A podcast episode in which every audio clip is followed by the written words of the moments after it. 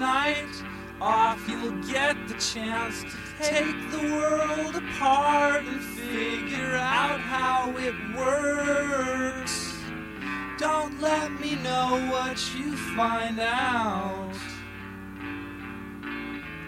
I need a car, you need a guide, you need a map. Hello 大家好，您现在收听的是汤小电台小编聊汽车啊，今天还是我一个人。然后现在北京因为正在下雨啊，我虽然在家里录音，然后虽然已经把窗户都关上了，但是如果您一会儿听见了打雷声或者雨声的话，忍着点吧，真的是没办法。我已经想尽最大的可能，然后营造一个相对来说啊稍微好一点的录音环境，但是如果还不行的话，实在是没办法了，大家忍受一下啊，因为确实有这期节目有些想法，有些话说想赶紧分享大家，然后呢等不及再等一个相对来说不下雨的天儿来录音了。然后废话就说这么多了啊，咱们不再废话了。那今天聊什么呢？就是前两天这个大家都看到了，吉利的这个轿车啊，这个全新的这个轿车啊，脖子味儿的这个博瑞，然后呢和这个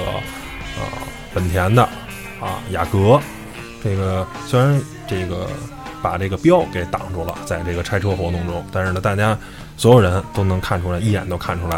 啊，那是一辆雅阁，那是一辆第9代雅阁。然后这个活动啊，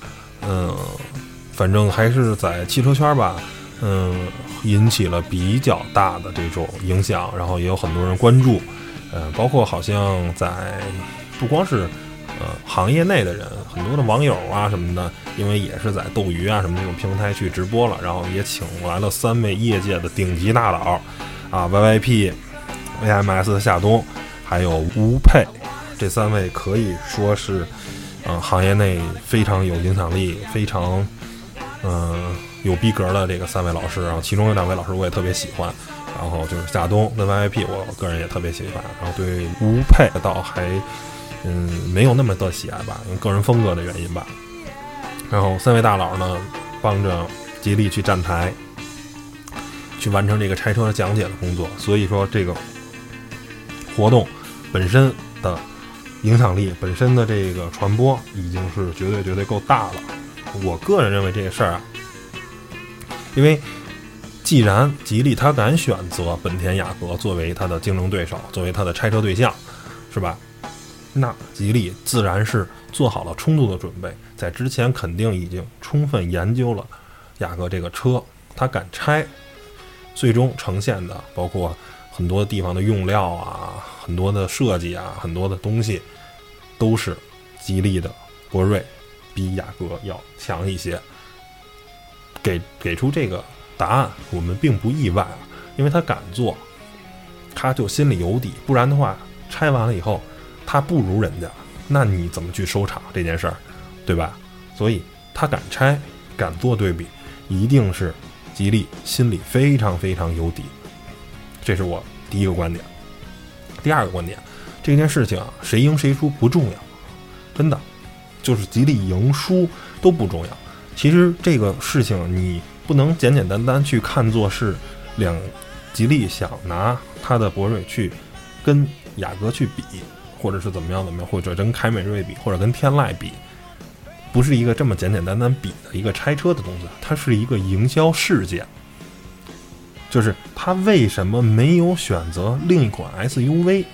它选择的是博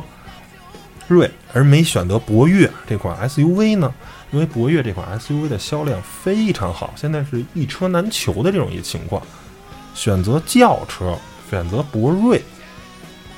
是想借着这个活动做一次营销，做一次品牌宣传，这是对于吉利来说很重要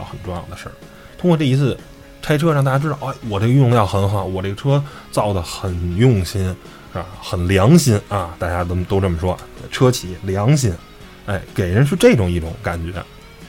那很多网友一看这个东西以后，觉得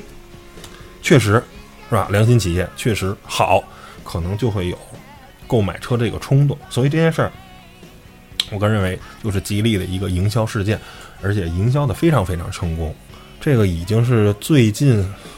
一个月吧，应该是营销最成功的事情。上一次呢，也是一个自主品牌车企，就是东风风光580上市，请了100名网红，确实很成功，让大家很多的关注。而且这辆车的销量好像，我记得上个月的销量好像也不错，好像也卖了好几千辆。对于一个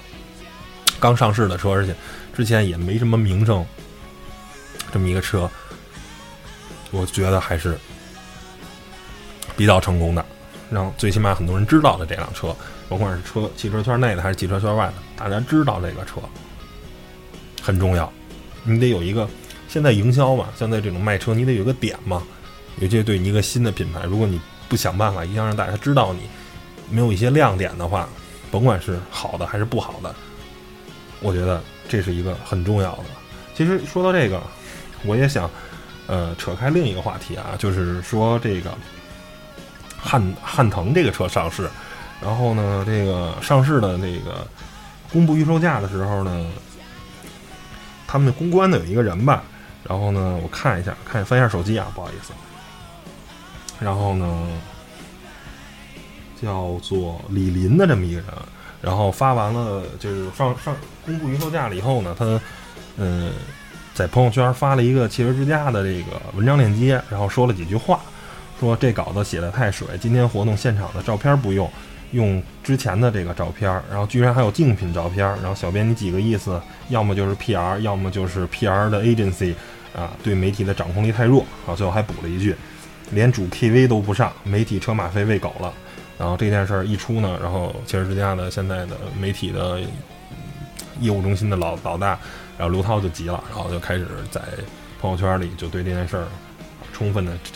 证明，充分的解释。反正呢，这也是一种营销方式。反正我个人觉得这事儿呢是有蹊跷，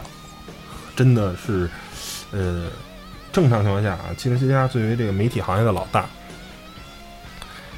任何人啊稍微有一点了解都说，汽车之家是惹不起的一家媒体，它掌控着恨不得中国每天1/3或者1/4这个量级的汽车内容的入口，或者中国有大量的网友是汽车之家的这种忠实拥趸，你把它得罪了，那你对于你未来的营销是很麻烦的。这个汽车媒体跟汽车厂商说白了，刘涛说的很明白，是相互依存的。你说我们是狗，是吧？那我们这只狗要是真急了咬人的话，很疼的，是吧？你人咬是咬不过狗的。但是刘涛没有说这个话，只是说这个意思引申出来的。这个我个人认为，反正是有蹊跷啊，但是呢，也是一个很好事情。但是最后呢，反正这个汉腾的这个公司的高管也是登门上汽车之家连夜订机票，然后第二天早上登门去道歉，然后最后这个事儿可能啊，汽车之家也就是大事化小，小事化了的这么一个原则，因为谁没有犯错的时候呢？但是这件事儿呢，最起码在圈里让大家一下都知道汉腾这个，因为之前对于很多人说，你知道汉腾汽车吗？可能真的大家什么呀？其实汉腾汽车是众泰的一个高端品牌啊，就是说到众泰，又是一个非常不要脸的车企。然后怎么说呢？甭管是真是假吧，反正我觉得这事儿是有蹊跷啊。再扯回来这个拆车这件事儿，反正吉利博瑞的这个拆车的这个营销也是这样。甭管怎么说，让大家关注到了我这款车，让我这个车上市已经有很长一段时间了，热度什么的都在下降。我通过这一次营销事件，通过这一种拆车大咖直播，24小时滚动直播，然后呢还拆的是一辆日本车，很有话题性，一下把我这个事件放大，然后让很多人再重新来关注我这款车，这就是他成功的这个什么吉利呢。反正最近这1-2年吧，在营销方面，我觉得做的还真是很不错。很多的时候啊，包括参观工厂啊，包括这个很多的这个车的用心程度啊，包括其实一些负面的水军啊什么的这些东西，反正总体来说，对这个车企的形象塑造还是比较积极的。然后呢，咱们不说吉利这事儿了，咱们把这些事儿抛开，咱们就聊聊拆车这件事儿本身他们是什么观点，就是拆车这个东西啊，首先咱也想说源自哪里，怎么时候就开始拆了。其实汽车这种东西呢很复杂，最早拆车这东西啊其实是源自于，我觉得是源自于数码行业，就是手机啊什么的，就这些产品在很多的时候不满足简简单单的这种测评 1.0 时代的这种东西了啊，只是使用感受啊，只是这些东西，然后大家也不满足仅仅用仪器啊，比如手机是用亮度啊，用这种跑分软件啊，测速度啊什么的，不简简单单满足这种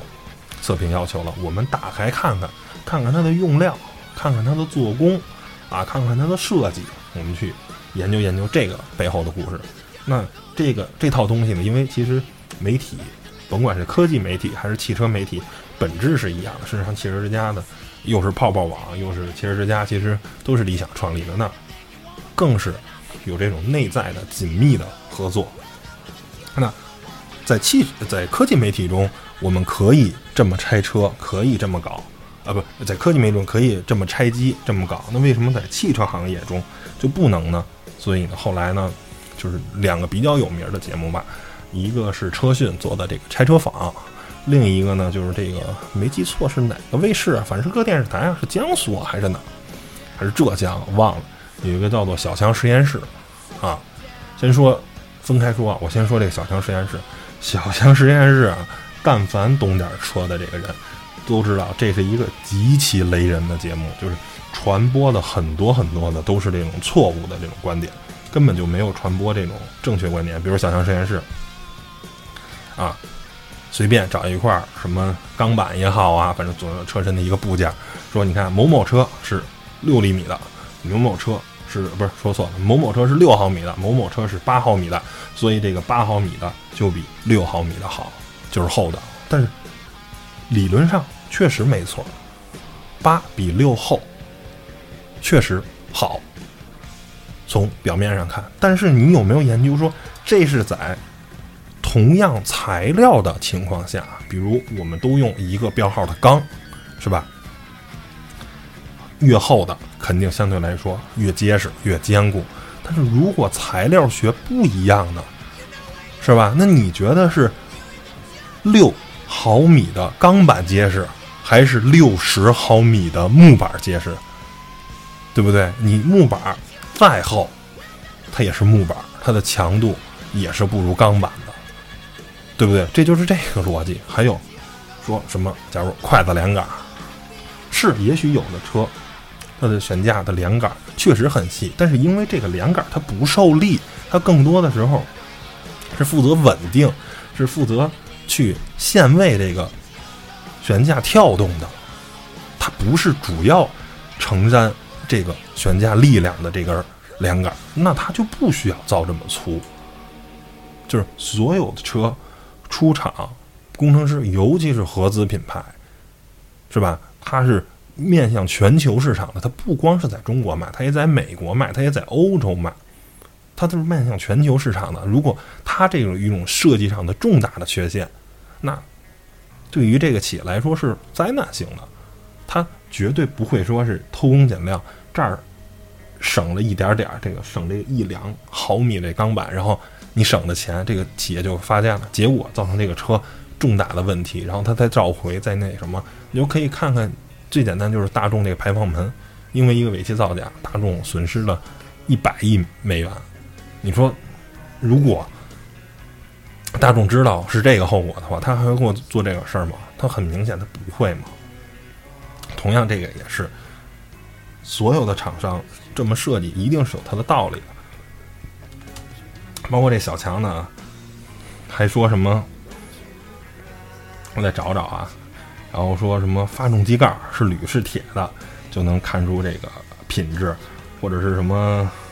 豪华车的这一些很多车吧，就是说这个这个豪华品牌跟非豪华品牌，你比如说林肯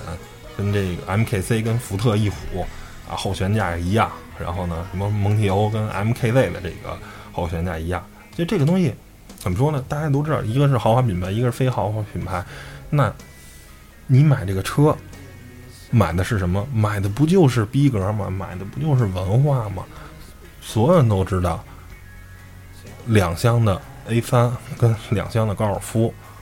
除了壳子不一样，剩下就是一个车。为什么还有人买 A3 呢 ？A3 卖的还不错呢，为什么呢？不就是因为奥迪这个标吗？车标有加成，这在中国是一个很正常的。然后你非得说这俩车一样，所以不值钱，你根本就没有搞懂这件事儿嘛。那你要说一辆法拉利，你说它卖500万，它那些车价值500万吗？所有的钢、所有的铁加一块，它值500万吗？说你就用另一个简单的例子，你说一个 Chanel 的或者一个爱马仕的包卖几万、几十万，它的牛皮值几万、几十万吗？不就是品牌，不就是加工工艺吗？不就是它传承那些历史吗？我好多期节目我都说，你说买法拉利500万买辆法拉利，可能只有50万买的是辆车，剩下450万买的是法拉利无数次在 F1 赛道跟勒芒赛道拿的冠军，买的是这个品牌的承载了无数的这种赛道的文化、这种运动精神、运动基因。你买的是逼格，车本身不值那么多钱，对吧？所以你说这种小强这种啊特别雷人的观点，我觉得是一个。反正怎么说，特别不推崇大家看的节目啊，你可以当一个小品看，当一个搞笑剧看。然后呢，但相对来说，拆车坊呢这个东西呢，因为是跟清华大学合作的，所以呢还比较靠谱，所以还能拆出一些问题来。然后，但是我想说呢，就是拆车有没有好处？有好处，确实能看出很多车的一个问题，比如说啊，有没有防撞梁啊，或者有一些设计上的，尤其是。像夏东的那不是拆车啊，是那个叫做从下看底盘那么一个节目啊，把所有车都升起来，看看底盘是什么样的。然后呢，你能看看底盘的时候，尤其是在 SUV， 比如它的护板呀，它包括它的一些啊传动轴啊，包括油箱什么这些布局，因为 SUV 毕竟要走些烂路，它如果很低或者没有一些保护的话，有可能是在行驶中走相对恶劣的路况会出现一些问题。我觉得这种就是很好，它能。说出一些车的可能设计上的相对的不足、相对的缺陷，这是一种好节目。而你非得说某车就比某车强，是吧？你在没有任何测试的这种情况，因为仅凭钢板厚，或者仅凭连杆的粗细，或者仅凭这个装的防撞是怎样怎样的，或者是怎样，或者是哪儿比哪儿多了什么就强，我觉得这都是特别扯。关于安全性的东西，绝对不是拆出来的。拆是拆不出安全性的，拆安全性只有一种方法，就是做碰撞测试，这是全球公认的。包括碰撞测试，现在包括前一段时间丰田还作假，还只在左边做了加固，然后呢右边没做加固，所以在25度这个小角度叠加的碰撞中，左边的成绩就特别好，然后右边的成绩就特别差。所以我想说的是。关于所有安全性的东西，拆车拆不出来，那拆能拆出什么？能拆出用料，能拆出一些设计上的这些问题，比如像吉利的那个啊，大量都用的是这种非常好的这种隔音棉，然后但是呢，这个雅阁为了省钱，它用的是再生棉，这种东西谈不上。其实本质来说呢，隔音效果应该差不太多，但是毕竟你看着那个再生棉。那种感觉嘛，就很恶心，有点像黑心棉似的。可是它是本身这个，但是吉利用的是那种本身的就很好的这种，不是那种再生材料的，所以你看起来就是心里会舒服一点，是吧？但是实际使用中都在使用层面是没有任何区别的。我想再说一点是什么呢？就是说车是一个整体，就是拆这辆车其实。就像你说手机，我的 CPU 用的是什么什么，我的内存用的是什么什么，我的怎么样怎么样，我的屏幕什么，说一大堆参数，跑分档、参数档，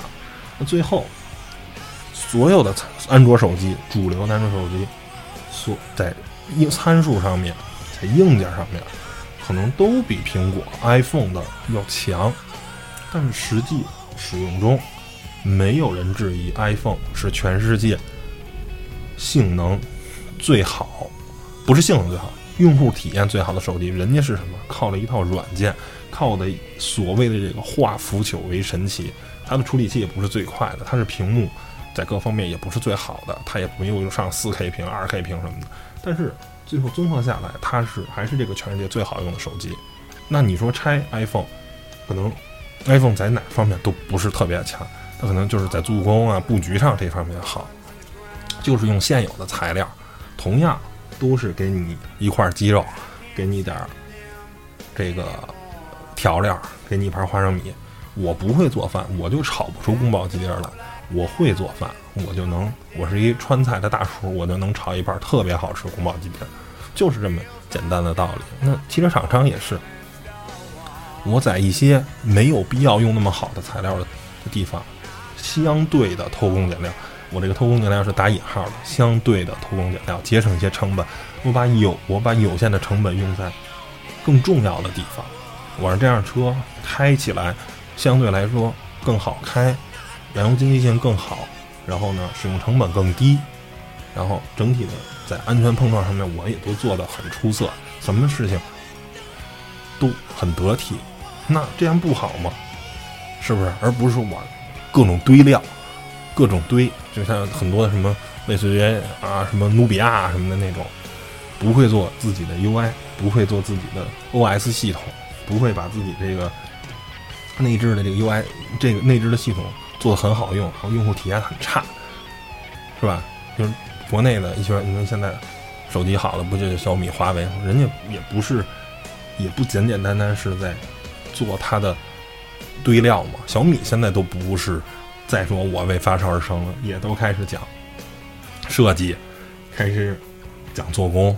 开始讲早就开始说我的小米的 MIUI 系统好用。那汽车同样也是这个道理，你堆一堆啊最好的料，什么都是最好的，但是你组装的很差，你的装备工艺很差，你的设计很差，那它仍然不是一款好用的汽车。我的观点就是这样的。然后行吧，我今天反正在这个雨天吧，分享了关于这个拆车一方面的这个观点和看法，然后也希望您如果对这个拆车啊有想提问的，有想说的，然后留言吧。然后我也开通了一个汽车之家开发的一个叫老司机的这么一个软件，然后呢大家可以在我微博上去找二维码，然后扫描一下，然后呢能在上面直接给我提问，然后我用语音回答你，然后是付费的哦，行吧？那本期这个小编聊汽车关于拆车节目的我的一些观点，我的一些看法就跟大家分享到这儿吧，谢谢大家收听，拜拜。